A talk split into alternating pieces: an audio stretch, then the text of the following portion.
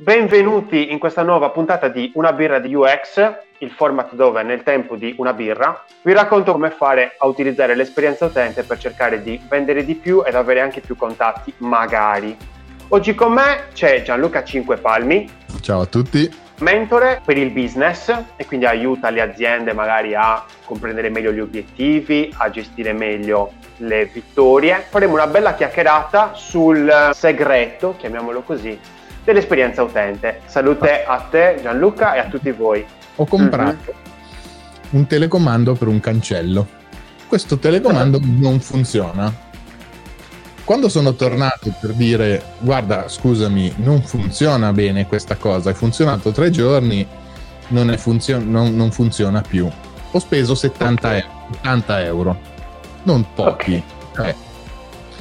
Vabbè la, la non lo so quanto è molto, quanto è poco. No, però per dire, guarda, la reazione di questo signore è stata di darmi la colpa. Cosa hai fatto? Mm-hmm. Come cosa? L'ho comprato una settimana fa, non funziona. Cosa ho fatto io? Allora, Fighissima, ho... la strategia migliore. Allora, questo, questo secondo me, Secondo me questo è, è, sintomatico perché succede così in tantissime altre aziende. Cioè, lui cosa ha pensato? Probabilmente ha pensato al, al, al suo risparmio di dire se io, allora, se io vado su Amazon, compro una cosa, non solo che non va bene, ma che non mi piace, sette giorni te la riporto, te la rendo. Esperienza utente, top. Lui cosa ha pensato? Ha pensato, cacchio, se io adesso... La difesa la difesa, no? Se no, gli devo ridare i soldi. Perché? Eh. Allora, facciamo questo conto. Quanto ha guadagnato questo signore? 70 euro, due telecomandi, 35 euro 70. Facciamo l'ipotesi che io stia qui in questa casa per 10 anni. Nei miei futuri 10 anni, quante scarpe, chiavi, telecomandi, eh, fanno anche fotocopie, foto e cose del genere. Ah, eh, qualsiasi tipo di servizio che lui provvede, secondo te, così risposta secca, in, in, in 5 anni, non in 10, in 5 anni, io valgo più di 70 euro? L'ha vista come una partita a scacchi, quindi cosa ha detto? Ha detto, sai che c'è? Eh, se io vado in attacco e quindi praticamente la, inizio a mettere degli elementi per darti la colpa, mm-hmm. ho più possibilità che lui dia la colpa a me. Cioè, ho meno possibilità che lui dia la colpa a me. Quindi mm-hmm. praticamente ha giocato di anticipo e ha detto cosa hai fatto? Perché quello che ti ho dato io era perfetto. Mm-hmm. Invece sta proprio lì. Non dico il segreto, il segreto, il segreto lo vediamo tra 5 minuti. Però sta proprio lì la valvola che cambia l'approccio. Ovvero, tu Stai facendo le cose bene? Sì o no? Perché la mm. risposta giusta è non lo so. Mm. Lui, lui, ha pensato, io ti ho dato un telecomando, era perfetto. L'ho provato prima? No, ovvio, non lo posso provare. Certo. Però lui era consapevole del fatto che era perfetto. Tu gliel'hai riportato, non funzionava, la colpa era tua. Io sono perfetto. Mm. E questo lo pensano tantissime aziende. Infatti la cosa più difficile mm-hmm. in, in, assoluto, ma perché proprio l'ho vissuto in prima persona dentro diverse aziende, è quello che l'imprenditore, il CEO, il fondatore comprendano che magari non stanno facendo le cose nel verso giusto. Mm. Perché la maggior parte delle volte che se ne accorgono è perché veramente la barca sta quasi affondando. Certo. Ma... Perché veramente non ci sono risultati. Allora dicono forse è il caso di chiamare qualcuno. Eh, però magari è anche troppo tardi. Ma allora io credo questa cosa. Intanto penso che la, la, eh, il settore del business design, del growth hacking, eh, dell'esperienza utente inizia dal consumatore. Io sto parlando di questo tema da un po', no? del, del fare questo shift da, io lo chiamo eh, aziende canoniche o classiche ad aziende design driven. Eh, Cosa vuol dire design driven? Vuol dire che invece di mettere il prodotto o il servizio al centro delle proprie strategie, tu metti l'utente al centro delle proprie strategie. Molto semplice, no? Uh-huh. Eh, e probabilmente lui ha, ha, non è arrivato a questo, a, a, questo, a questo punto perché sulla mia storia del telecomando perché sono andato in ufficio dove ho un altro ferramenta e gli ho detto mi è successa questa cosa, il mio telecomando non va. Il mio job to be done è io voglio un telecomando che funziona, quindi finché io non trovo la soluzione a questo problema, continuerò a cercare la soluzione al mio problema. Ok. Quando sono andato da questo altro signore, gli ho detto mi è successo questo, questo e questo, questo è il telecomando che non funziona mi puoi dare una mano? E lui mi ha dato un nuovo telecomando e mi ha detto, tieni, questo è il nuovo telecomando, lo provi, se non funziona, torna, te lo cambio. Quindi io sono tranquillo adesso perché lui ha pensato a me e mi ha detto vai tranquillo, funziona così, è stato gentilissimo, io probabilmente sposterò tutto il mio business che è relativo a quella funzione da quella persona. Perché? Perché quella persona ha una migliore esperienza utente dell'altra persona. E questo semplice esempio, secondo me, funziona su, su tanti settori. Sì. No? Sì. Ma perché nel momento in cui cambi il, il centro e quindi anziché mettere il prodotto metti le persone, cioè ti ricopri d'oro. Sì, io ho sempre detto che se, chi vince la regola del servizio ha, ha vinto. Volevo iniziare a, que- a, a parlare di, questa, di questo topic che mi hai lanciato così quando stavamo in- organizzando questa, questa chiacchierata. Sì, che mi hai detto, ma di cosa parliamo? E tu mi fai, ma anzi, mi hai detto, qual è il titolo della, della chiacchierata? Mi fai il segreto della UX. come il seg- segreto della UX. Cioè, e là ero in macchina guidando, stavo, stavo sbandando, ho fatto, vabbè, segreto della UX, lo, lo, diciamo così in quanto mezz'ora, 20 minuti. Ehm, e poi ci stavo riflettendo. Eh, in realtà ieri e in realtà questa frase, questo, questo topic che hai dato, il segreto della UX, è proprio bastardo. Perché? È no, è bastardo perché l'ho letto in un modo, poi stamattina come mi sono svegliato e ho visto i, tutti gli appunti che avevo scritto, l'ho visto in un altro modo. E ho visto, allora, il segreto della UX, uno dice, ah, wow, wow, clickbait a manetta. No, parliamone, perché potrebbe essere visto in due modi. Ovvero che il segreto è la UX, infatti mm-hmm può essere il segreto della UX, cioè il segreto è la UX. Oppure il segreto nella UX. Cioè, mm-hmm. nella UX, poi dopo, qual è il segreto? Ehm, il segreto alla fine è un qualcosa che, che non si dice, che si sa, ma non si dice. Perché perché è un segreto, perché bisogna tenerlo nascosto, perché aiuta chi lo sa, ma non aiuta chi non lo sa. E quindi, nel senso, se io adesso voglio parlare del segreto della UX, sembra quasi no, che noi siamo tutti adepti, siamo tutti degli iniziati e, okay. e stiamo cercando di, cioè abbiamo, sappiamo che cosa è eh, la UX, sappiamo che cos'è il lead, sappiamo che cos'è una conversione, quindi pa- abbiamo un nostro codice e quindi possiamo parlare di questo segreto, di questa cosa che nessuno deve sapere.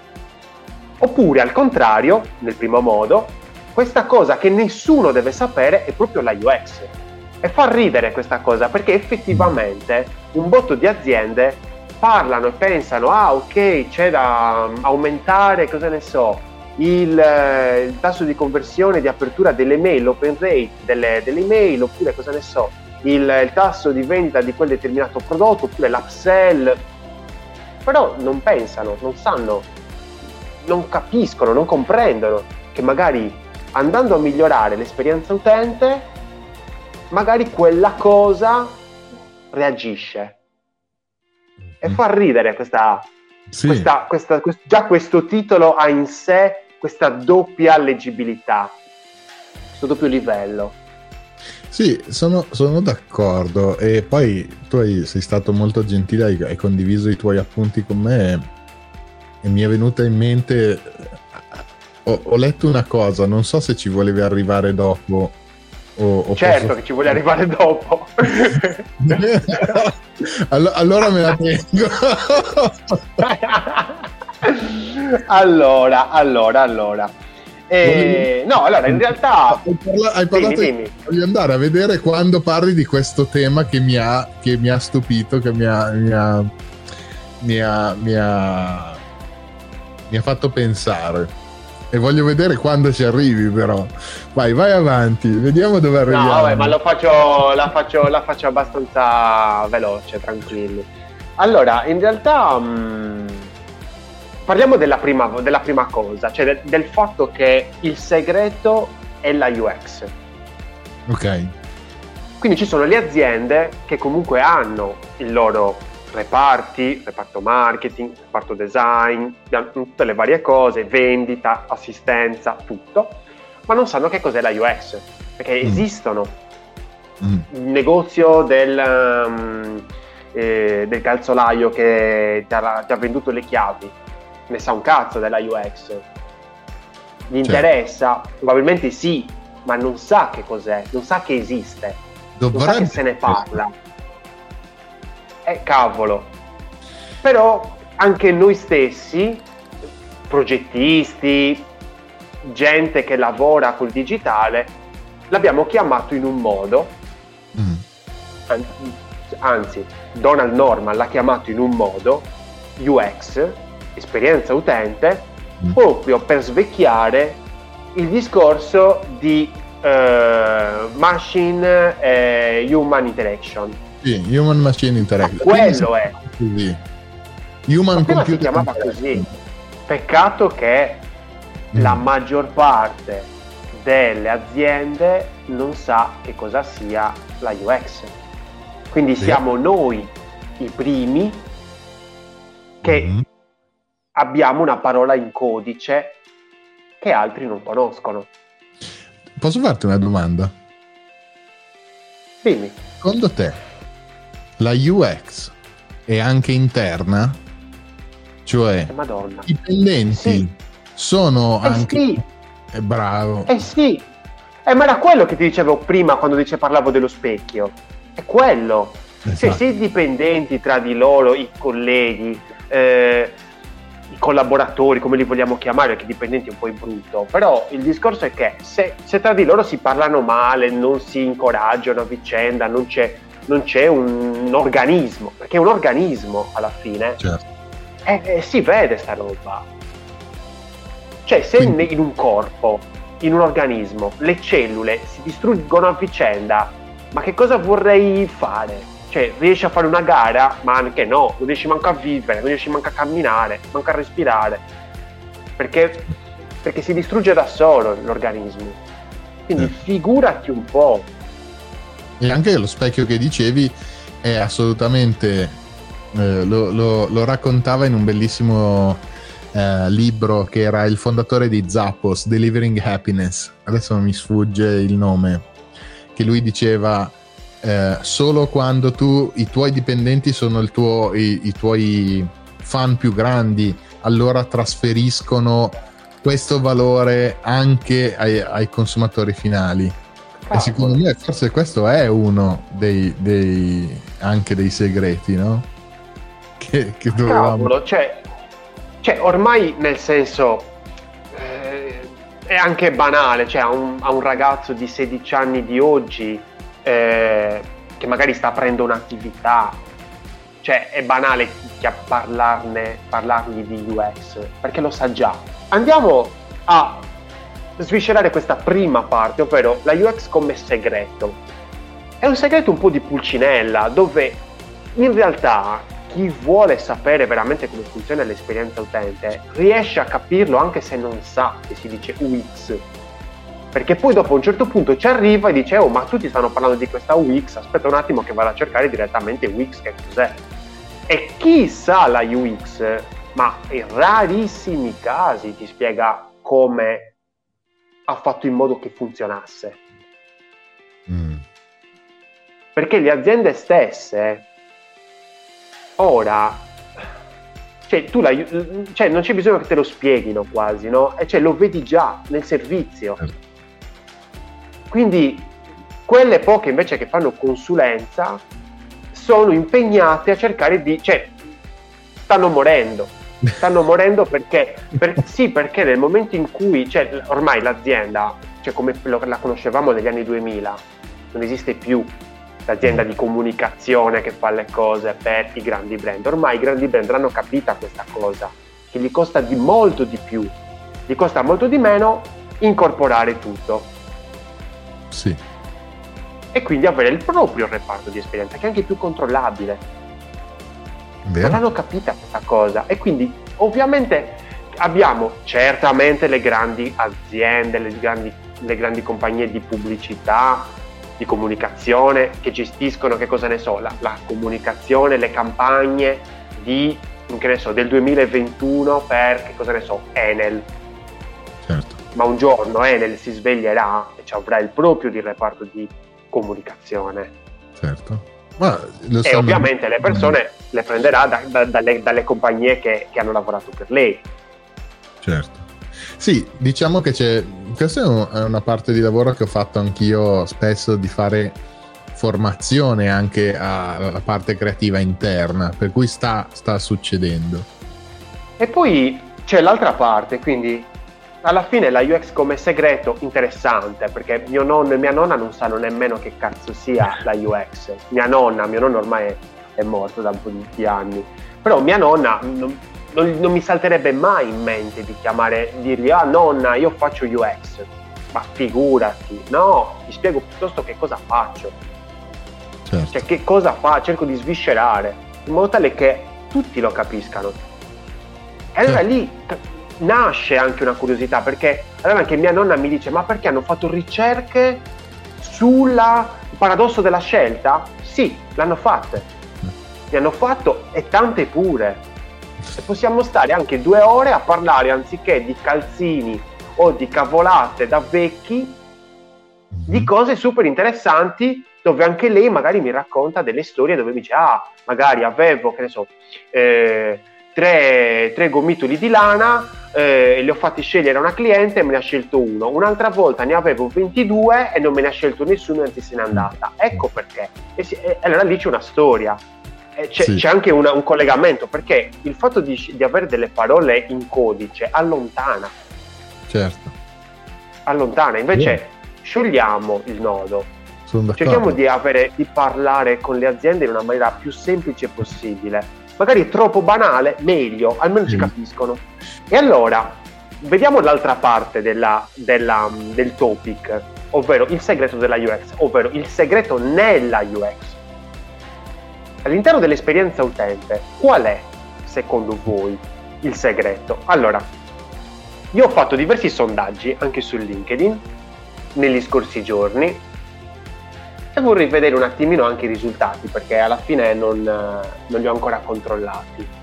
47 voti, quindi abbastanza. La maggior parte delle persone, 57%, il segreto della UX nella UX è avere un chiaro obiettivo. Bellissimo. Il 40% invece dice le persone sono il segreto.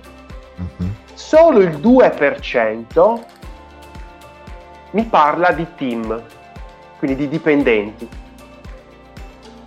Allora io mi chiedo, qual è il segreto nella UX? È l'obiettivo? Sono i soldi? sono i numeri e l'idea, perché molte volte mi è capitata anche questa cosa dell'idea. Oh, io ho un'idea geniale, l'idea ti piace? L'idea non vale un cazzo, nessuno l'ha capito, non vale niente, l'idea non vale nulla. Sì. E, e tu, nel senso che sei un grande sostenitore di Amazon e di Bezos, cazzo, dovresti... Vero. dov- cioè, dovresti a- a- a- boh, essere d'accordo con me su questa cosa. Assolutamente. Assolutamente. Cioè, c'entra come la realizziamo quest'idea. Cioè, questo 2%, cazzo, è una sberla. Cioè, veramente, non è che io non è che l'ho inserito qua in, questa, in questo sondaggio, il team, perché volevo fare, ah, ok, adesso ti metto lo scherzetto, ti metto il, il coso che magari tu lo, lo- lo- lo selezioni, lo, lo scegli e sbagli. No, io, ero- cioè io credevo che tutte queste tre cose fossero cose alla Cioè, pari, importanti alla pari. Invece no, c'è un 2%, quindi secondo le- la maggior parte del mio network su LinkedIn, il team potrebbero essere anche dei completi deficienti. No, cioè deficienti nel senso che ognuno fa il cazzo che gli pare. Sì, sì, io sono un marketer, però in realtà faccio anche dei, dei visual per le, per le Facebook Ads. eh, poi dopo invece lo sviluppatore fa anche un po' il marketer, così manda tutto un po' così. Cioè, se io ho questo tipo di persone, io comunque, anche se ho un chiaro obiettivo, ho il segreto della UX e quindi vinco. Però, però è contraddittorio perché se tu hai un obiettivo, anche i team hanno un obiettivo. Cioè, se l'azienda ha un obiettivo, anche i team dovrebbero avere un obiettivo. Quindi è un po' un contraddittorio qua.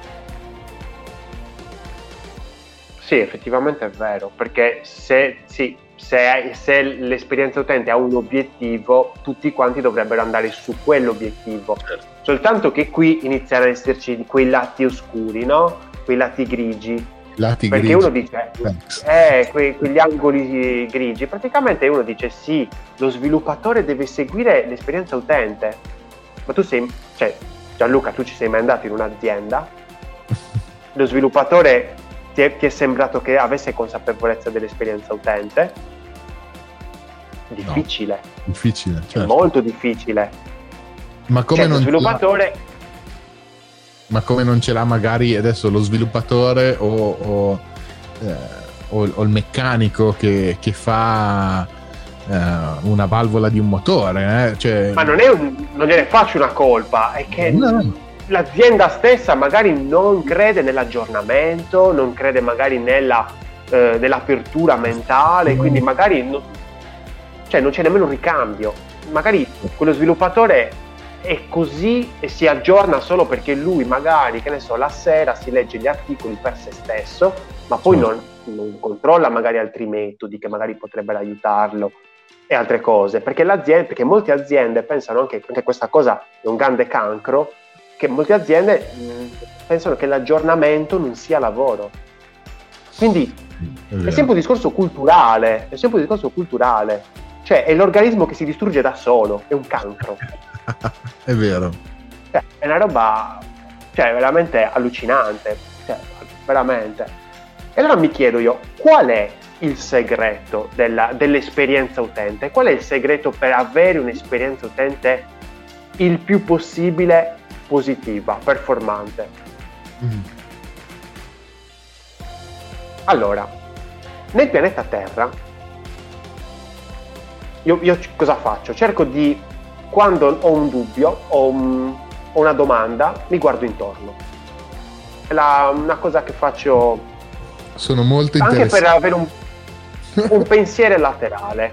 Eh, no, è una cosa molto interessante. Secondo me che adesso, adesso parte il viaggio, ragazzi. Eh, Vai, tenetevi vai, forti. Allora, io qua ovviamente è un qualcosa che mi riguarda in prima persona, quindi per me è importante rispondere a questa domanda. Qual è il segreto nella UX, nell'esperienza utente? E quando non so darmi una risposta semplice, perché magari la risposta complessa me la so dare, ma la risposta semplice è meglio. E quindi quando non riesco a trovarla, mi guardo attorno. E allora, in questa Terra, questo pianeta dove noi siamo, il pianeta blu, ci sono il 97% di vegetali. Il 97% di tutta la biomassa sono vegetali. Ok. 97%. il 2% sono insetti. Ok. 2. L'1% invece è composto da pesci, uccelli, rettili, mammiferi. L'1, l'1%. Quindi 97, poi 2% insetti e poi 1% tutti gli altri. Gli uomini che cosa sono? Sono lo 0,01% di tutta la biomassa. E che cosa c'entra tutto questo con la mia domanda? C'entra perché i vegetali sono organismi. Ok. Quindi in realtà loro esistono anche nella te- da- sulla Terra da molto più tempo di noi. Ok. Mi chiedo, avranno architettato un modo per, per vivere bene? Sì, la risposta è sì. La risposta è sì, cazzo! e lo fanno da un botto di tempo. Allora io mi chiedo, ma possiamo noi esseri umani copiare da loro, dai vegetali? Sì. E mi viene, sì, ma come? Cosa? Allora, innanzitutto, la cosa fighissima è che i vegetali, le piante, ok, prima di tutto, non hanno un cervello. Mhm. Ma perché non hanno un cervello? Perché un cervello non gli serve. Hanno una rete chiamata policentrica, molto simile a quella che è Questa è la risposta facile. Questa è la risposta facile, esatto. ecco, va bene. Sì, questa è quella fa- Però per arrivare alla facilità bisogna arrivare dalla, complete- dalla- dalla- dalla complicazione. Il discorso è che adesso arrivo a quello che dicevi tu prima, perché la pianta non ha un cervello, ha una rete policentrica, quindi ha più centri. Cosa vuol dire? Che se si rompe un ramo non succede nulla, non ricompone. Se si rompe una radice non succede nulla, la ricompone. Se cade una foglia, mio Dio, è, è fatta apposta che deve cadere. È una, è una roba complessa. E l'azienda è una pianta. L'esperienza dell'utente è una pianta. Certo. Ma la cosa che mi, che mi è piaciuta di più di tutte è la, come si può dire, il collegamento tra il servizio, il prodotto che offre quell'azienda e il fiore, ovvero ciò che offre la pianta. Il fiore è una roba favolosa, perché uno dice, vabbè, i fiori li conosco, no? Però in realtà sono cose molto intelligenti, cioè intelligenti nel senso di evolute.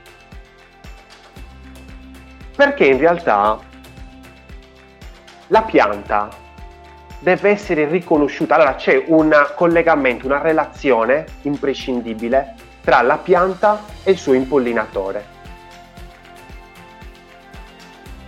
Cioè la Ok. pianta, la pianta Bellissimo questo. si sì, sceglie, si sceglie l'impollinatore, lo sceglie la pianta l'impollinatore, quale deve essere l'insetto che deve andare nel fiore, prendere il polline e portarlo da altre parti e insieme a quello portare anche parti di semi della pianta, in modo tale che la pianta si riproduca.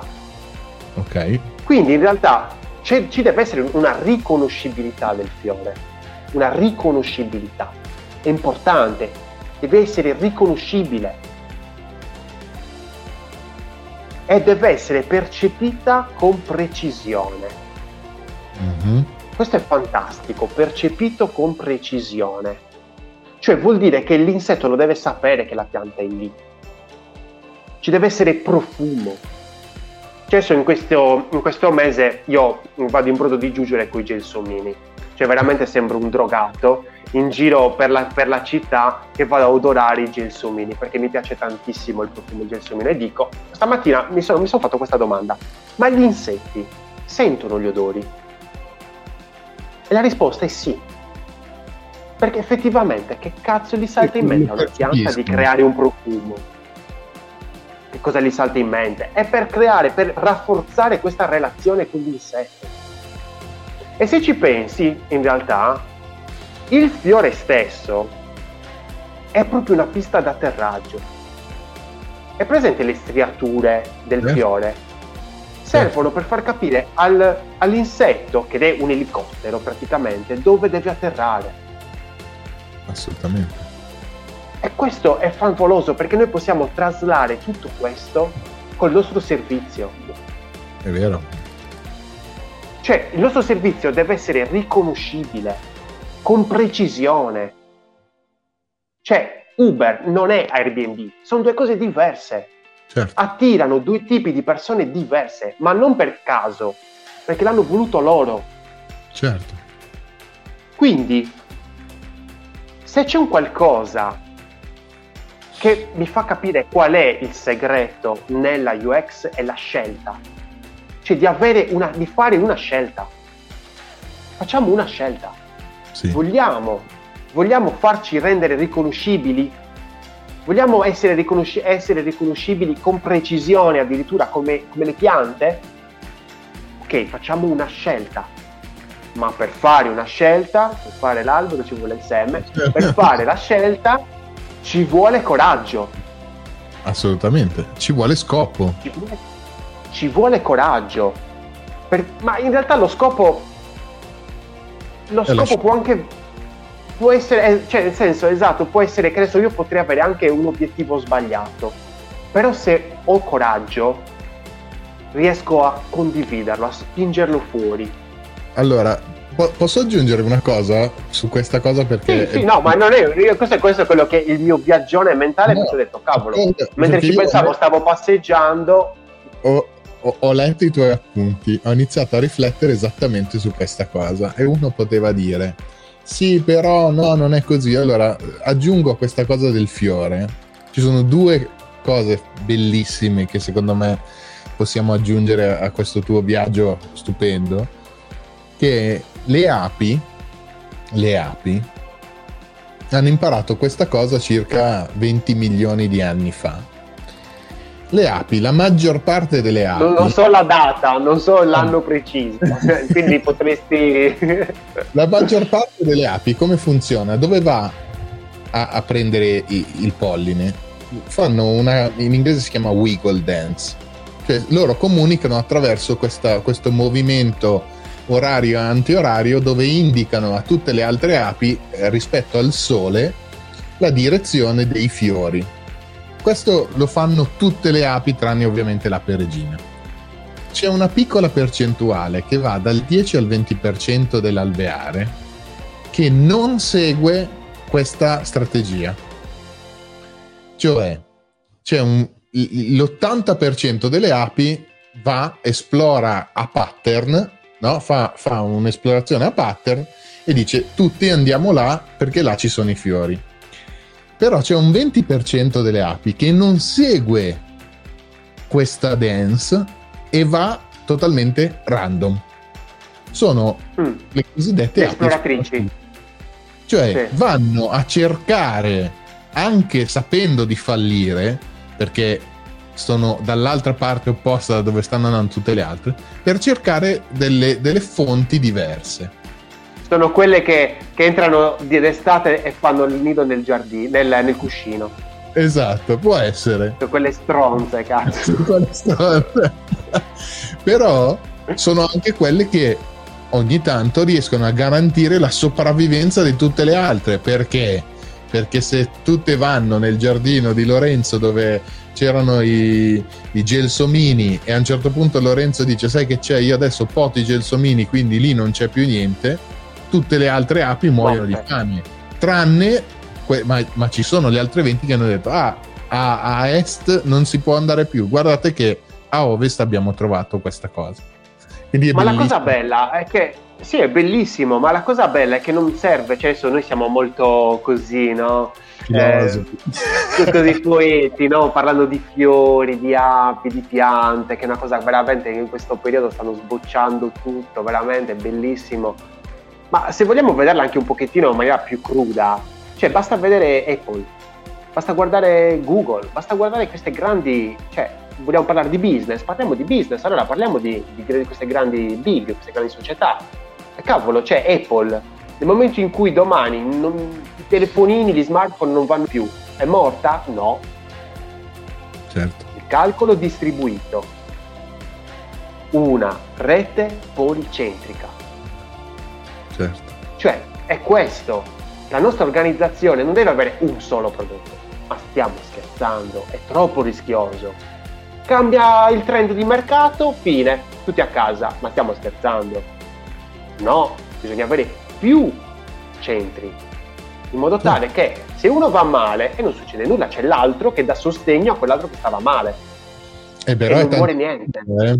È tanta fatica, Lorenzo, è quello il problema. Beh, sì, per il, per il calzolaio dove sia andato che non, riesci, non è riuscito manco a sistemarti le chiavi, questo è tanta fatica, certamente. Però in questo modo si cresce. Assolutamente. Si vive. Si, si vive. vive. si è evolve. un qualcosa si evolve, madonna, perché cioè, alla fine il nostro obiettivo, cioè, perché secondo me avere un chiaro obiettivo è una mezza stronzata e quindi secondo me tutti quelli che hanno risposto avere un obiettivo non hanno capito un cazzo di niente? Perché Mm-hmm. l'obiettivo è sempre quello, è, fa- è innescare una relazione è sempre lo stesso, cioè è inutile che ci giriamo intorno, no, io ho il mio obiettivo, il mio obiettivo è un altro, non è la relazione, no, l'obiettivo è quello, è la relazione. Certo. Lunga, È sempre quello, perché... Esatto, cioè se io ti continuo a dare, che cosa ne so, quello di cui hai bisogno, rimaniamo amici. Ma non solo, faccio un esempio scemo. Il mio commercialista, la, due settimane fa, ha fatto un delirio, un casino gigante. Ha sbagliato una cosa pazzesca, ok? La prima cosa che mi è venuto è, ok, basta, ne cerco un altro.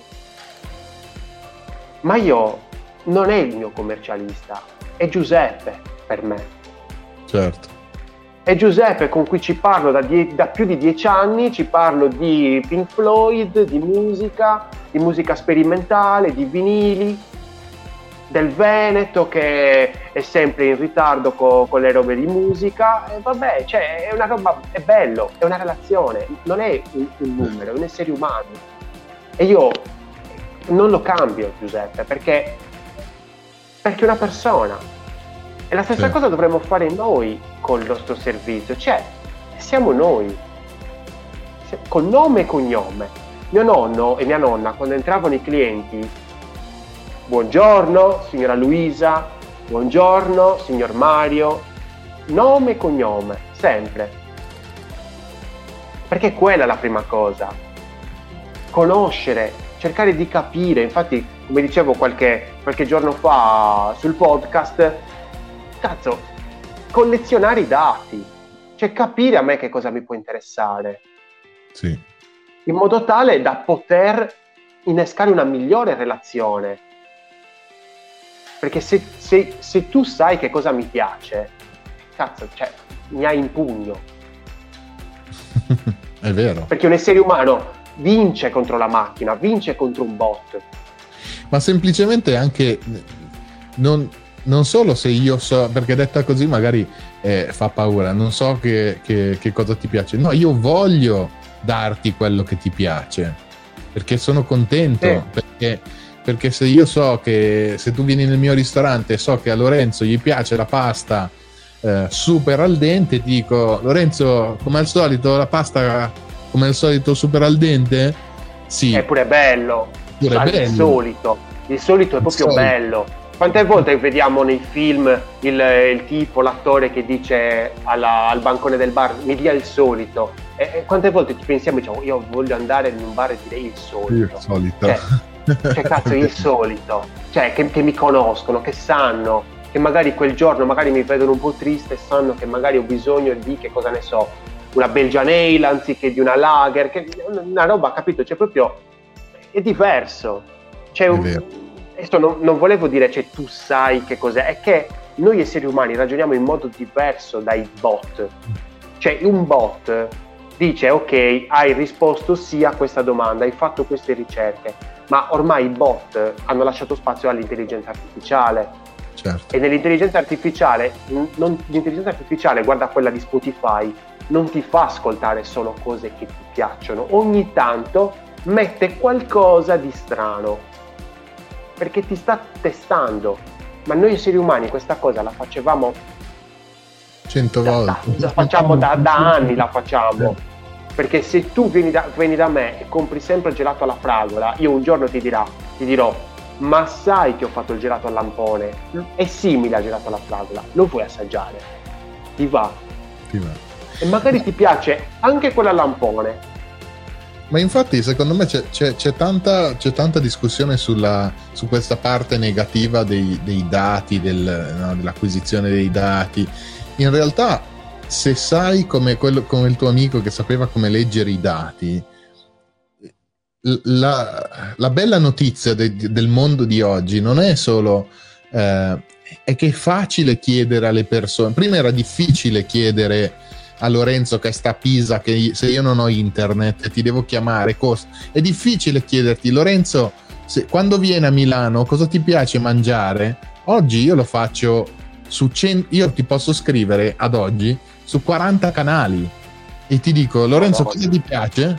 È facile, quando vieni a Milano ti dico a me piace la cotoletta, va bene ti porto a mangiare la cotoletta. E, è più facile comunicare, se la guardiamo in questa, in questa chiave riusciamo ad utilizzare la tecnologia in una maniera positiva. Um, sì. Volevo aggiungere una cosa che ha scritto Leonardo 1500 anni fa e lui diceva sempre che, che, è legata a quello che tu hai detto ed è stranissimo sono veramente sorpreso che siamo arrivati alla stessa conclusione insieme da due parti totalmente diverse e lui io questa quote l'ho scritta in un libro che ho pubblicato nel 2017 e lui dice la, nat- la natura deve essere la nostra guida perché la natura inizia con una causa e finisce con un'esperienza. E quindi noi dobbiamo invece iniziare dall'esperienza e investigare la causa. Quindi io ti do mio, la mia interpretazione. Qual è il segreto della UX o della UX dentro il segreto? Qual è l'esperienza che tu vuoi avere, che tu vuoi far fare? Cioè, io voglio che Lorenzo, quando risenta, risente questo podcast, si senta contento, soddisfatto, eh, stimolato, eh, ispirato. E allora io creo la causa, disegno il mio progetto per fare sì che questa cosa avvenga. Ti lascio così. Oh, cioè, secondo me è bello, bello. bello. Beh, no, bello, bello, però eh, volevo dire una cosa. Dai. Secondo me ci facciamo troppe seghe mentali sulle persone. Le persone sono semplici. Mm. Le persone ragionano in modo semplice. Cioè, cioè, sarà capitato a tutti, no? Magari in serata, no? Ci, quando potevamo uscire. Ora possiamo di nuovo us- quasi uscire, quindi quasi. forse ci ricapiterà tra poco anche questa cosa. Dove magari abbiamo bevuto anche un po', magari sono l'una, le due, così di notte, abbiamo bevuto un pochettino, e allora ecco che magari, non so, una rosticceria prende e inizia a non so, grigliare carne, a fare magari qualche cosa, a cuocere, magari a fare tipo hamburger. È la cosa più bastarda che possa no, esistere. Esiste. Perché è irresistibile. è vero. È, è vero. irresistibile. E, e, allora lì proprio a sciami, perché veramente cioè, lì siamo, siamo veramente insetti, andiamo e compriamo da questo. Ma questo La è stato salsina. geniale. Cioè, ma poi dopo quanto costa questo, questa, questo panino? Cioè, può costare anche 20 euro, euro se te lo compri, cioè veramente arriva a un certo punto. Cioè, le persone quando stanno navigando, quando sono sul web, sono in una, una, un'area, praticamente in una zona che si chiama Default Mode Network, si chiama.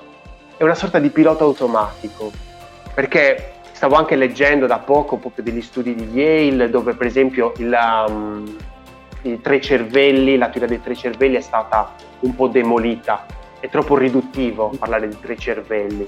Abbiamo tutte e tre le, le aree che lavorano, quelle che venivano chiamate tre cervelli, che lavorano contemporaneamente, abbiamo alcuni punti che lavorano di più, altri di meno, ma questa sorta di eh, zona in cui siamo quasi in pilota automatico, nel web ce l'abbiamo. Studiata questa cosa. E lì certamente non abbiamo il profumo, il profumo dei fiori, il profumo della, eh, del tipo che magari incomincia ad arrostire gli hamburger, non ce l'abbiamo.